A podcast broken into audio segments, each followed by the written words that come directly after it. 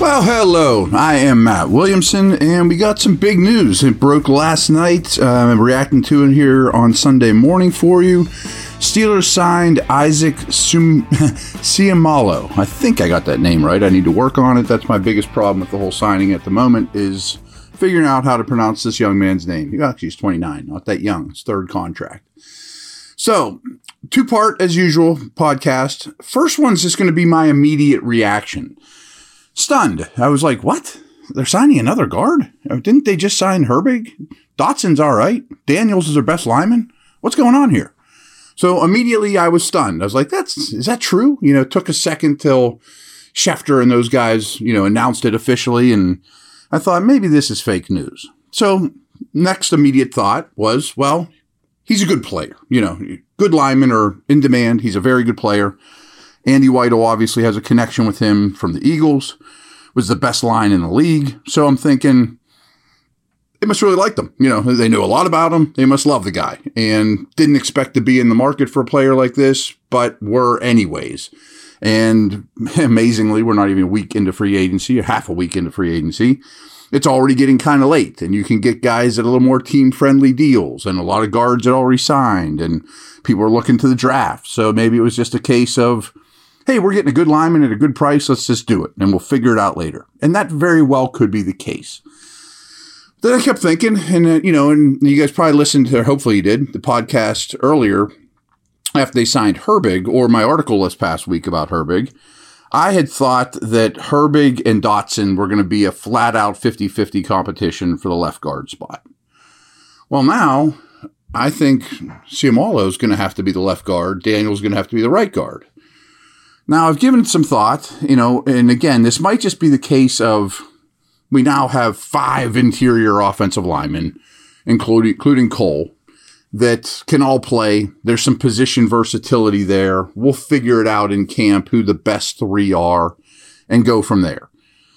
But I also thought, and I don't think this will happen, but James Daniels has an extensive history of playing center. Could that be the best five? Move him from right guard to center.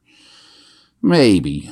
But he was really good at right guard. He's really comfortable. He's your best lineman. Like, he's the one I want to move least. You know, just leave him there. It's working. Don't mess with it.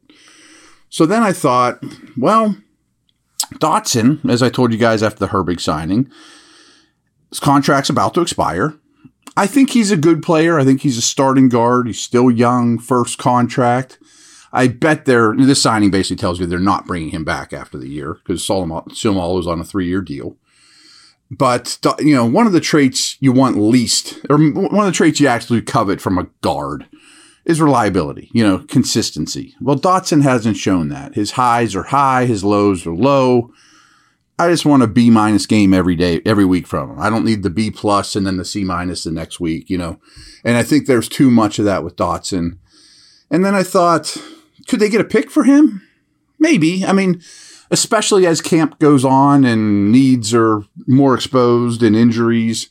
So maybe they turn Dotson into a fifth or sixth round pick. I do think he's a young starting guard, very cost friendly deal.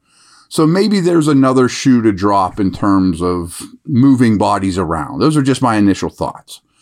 So again, I was shocked. Um, as I've looked into it and as I've looked more and more into the player, I like it more and more. So I'm going to take a quick break here and tell you all about what the Steelers are getting in this in this fella. I think you're going to like it.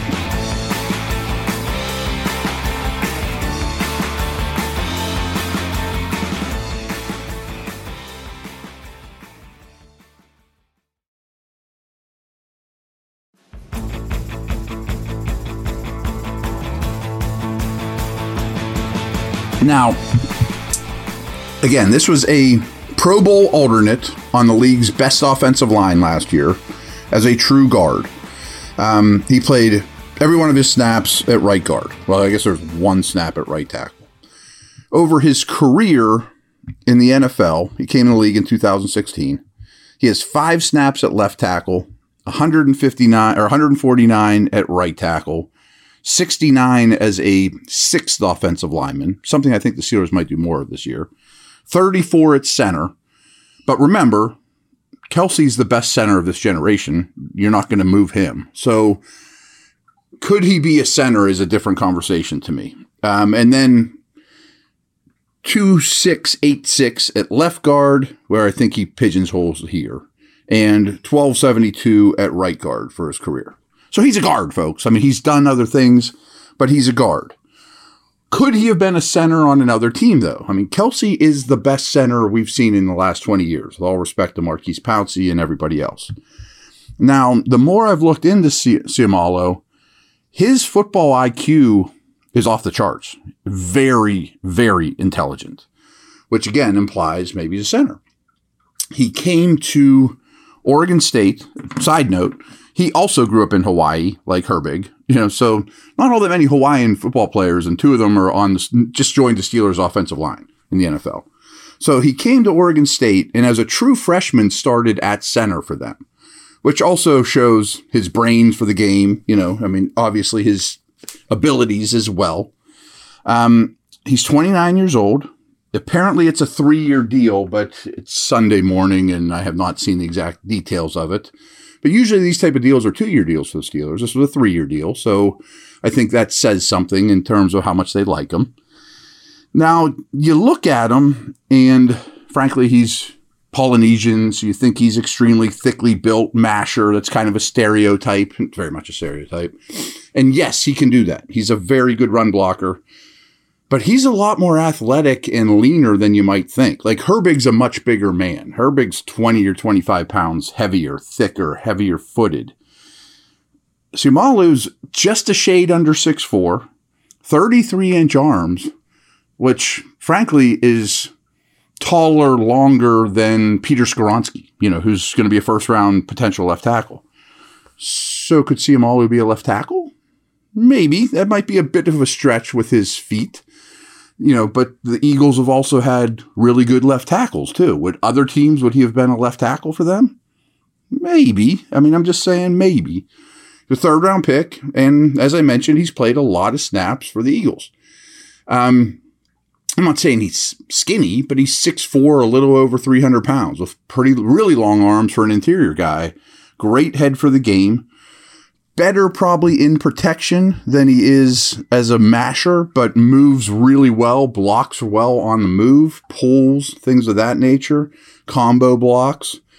So I wonder how it's going to come out, and we'll probably have more information as beat reporters dig in and all those things. But I assume he's a starter at left guard right now because that's what he's done, and he's done very well over the last couple years. He played a lot of right guard this past year, but I assume that's the case.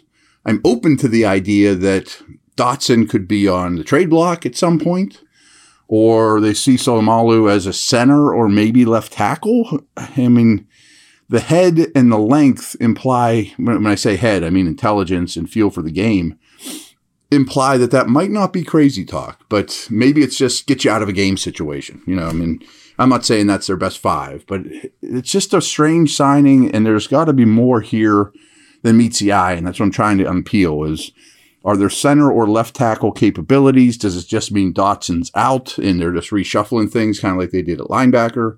That's probably the case, but I like it. I haven't seen the, you know, the, the contract deals exactly, but uh, from where they're getting things on a sun, you know, late Saturday night when free agency is almost a week old with the tampering period, they're probably getting a pretty good deal. And they're improving the O line. Um, last note, I would assume that interior O line is now off the table for the draft. I mean, I still think you look at a tackle, and I still think you look at tight end because I love the tight ends, I always bring up. Maybe a receiver, but probably a pass catcher and a tackle in the draft. And the rest of the draft will probably be defense, getting young on that side of the ball, which sets you up quite well. You know, so you're, you're, you're checking a lot of boxes with this signing as well as the Herbig deal. So that's my initial reaction. Just wanted to get something to you over the weekend. Uh, over and out.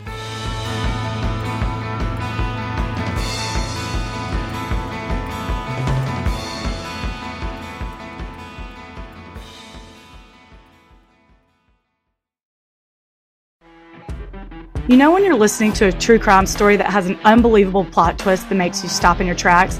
That's what our podcast, People Are the Worst, brings you with each episode. I'm Rachel.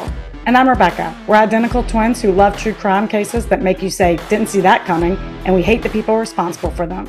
Listen to People Are the Worst now on Apple, Spotify, or wherever you get your podcasts.